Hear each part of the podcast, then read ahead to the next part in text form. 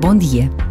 Hoje é domingo, o quarto domingo da Quaresma, que nos coloca cada vez mais próximos da Semana Santa. O que nos deve encher de alegria e de esperança. A ressurreição de Jesus de Nazaré sustenta esta alegria e esperança, e a Páscoa celebra a vida. Em tempos difíceis e de enormes sofrimentos, nunca se perdeu esta esperança. E por vezes basta a pausa de um minuto para nos unirmos em oração a todos aqueles que nesta Quaresma conhecem o sofrimento de uma guerra, pedindo a Deus que não percam a esperança.